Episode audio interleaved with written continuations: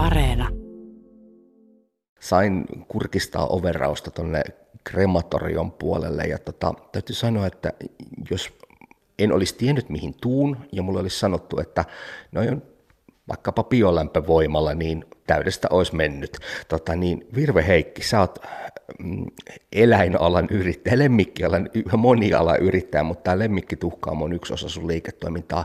Kolme ja rapiat vuotta oot tässä toiminut. Mikä saa nuorehkon naisen tarttuun tämmöiseen ammattiin, koska siis tässähän nyt ei varsinaisesti hilpeissä tunnelmissa olla.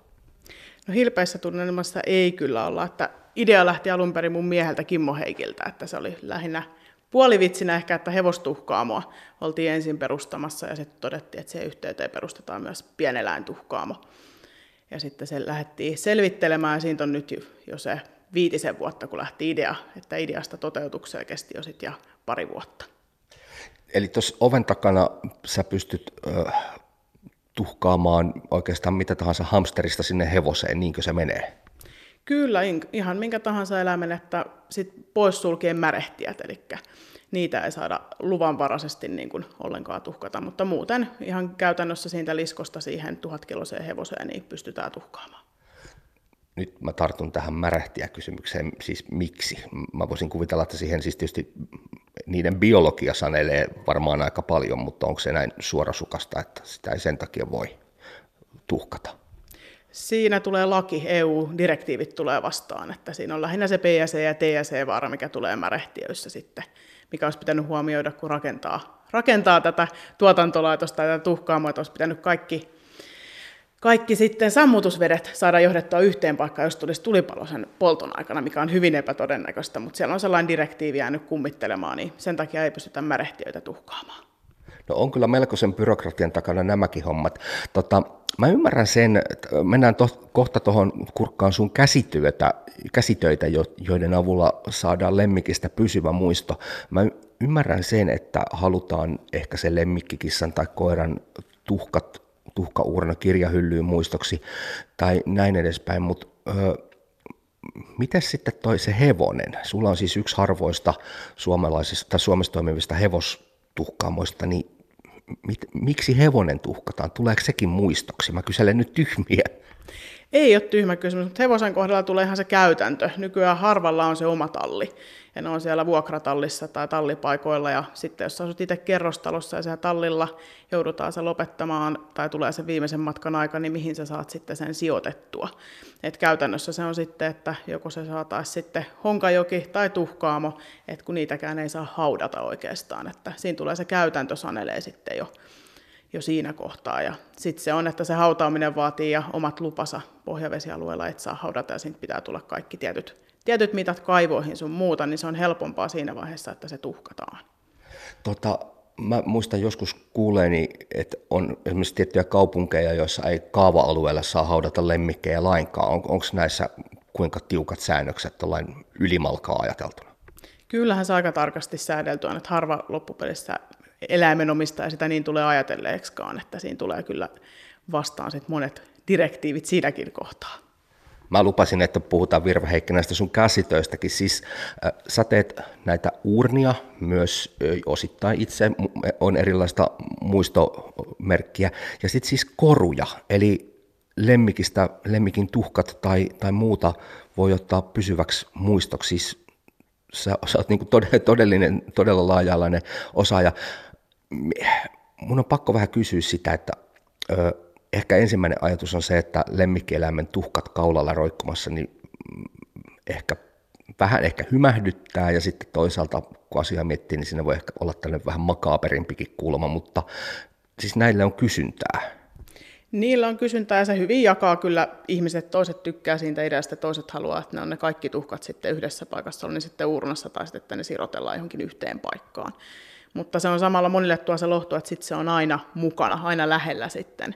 Et niitä mä oon tehnyt esimerkiksi hääkoruja, että jos on pitänyt olla sormuksen kantajana se koira ja sitten se on valitettavasti menehtynyt ennen sitä hääpäivää, niin sitten se on päässyt siihen hääpäivään korun muodossa mukana. Nyt mm, tota, vähän meinaa kyllä silmäkulma kostua, valtavan, valtavan tota, koskettavia juttuja. Täytyy puhua sitten vähän ehkä bisnespuolesta vähän tota, kylmemmistä arvoista. Mä tiedän, että lemmikkieläintuhkaamoiden määrä on kasvanut ihan viime vuosinakin jonkun verran, mutta millainen, miten kilpailtu kenttä tämä on?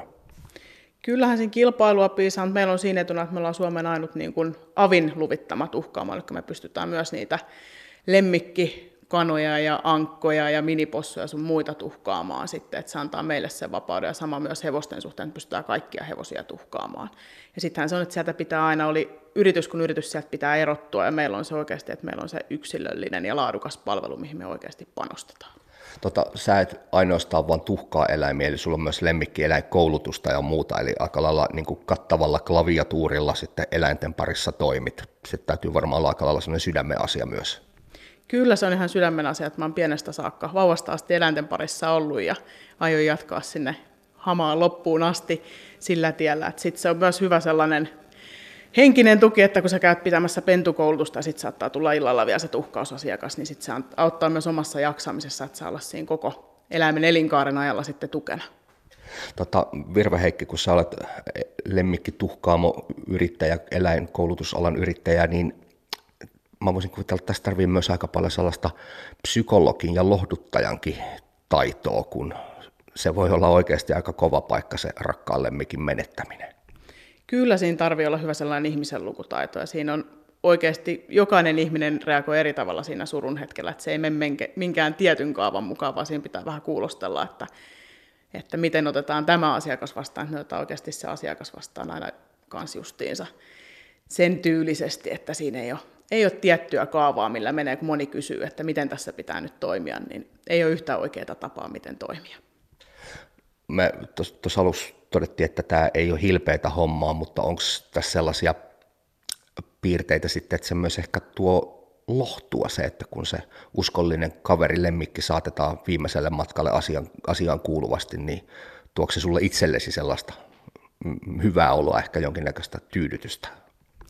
Kyllä se tuo lohtua, että mä pystyn takaamaan sen oikeasti, että kun mä laitan sen eläimenkin tuonne tuhkausyksikkö, oli se sitten se hamsteri tai hevonen, niin mä katson, että se on nätisti siellä, että hevosella on jouhet nätisti, vaikka sillä ei, joku sanoisi, että sillä ei mitään väliä, mutta se on mulle itselleni niin kuin tärkeä asia, että se lähtee myös sinne viimeiselle matkalle niin kuin nätisti ja käsittelen aina niitä eläimiä, niin kuin ne olisi vielä elossa eli kunnioittavasti, että mä pystyn takaamaan vielä sen viimeisen matkan, että se sujuu, sujuu kaikin puolin hyvin ja että se asiakas saa sitten sen oman eläimen, niin kaikki tuhkat saa itsellensä takaisin.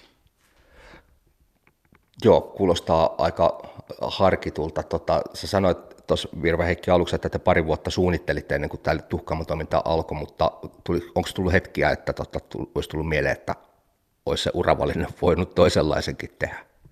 No sanotaan kyllä sitten joskus, kun tulee niitä raskaimpia, sanotaan sitten kun joutuu tuttuja eläimiä tuhkaamaan tai on joutunut omiakin, niin siinä vaiheessa on se kovin paikka, mutta siinäkin tuo se lohtu, että sä oikeasti tiedät, miten sen se viimeinen matkakin niin kuin sujuu, että pystyy siinä olemaan niin kuin tukena ja tiedät itse, että mitä tapahtuu.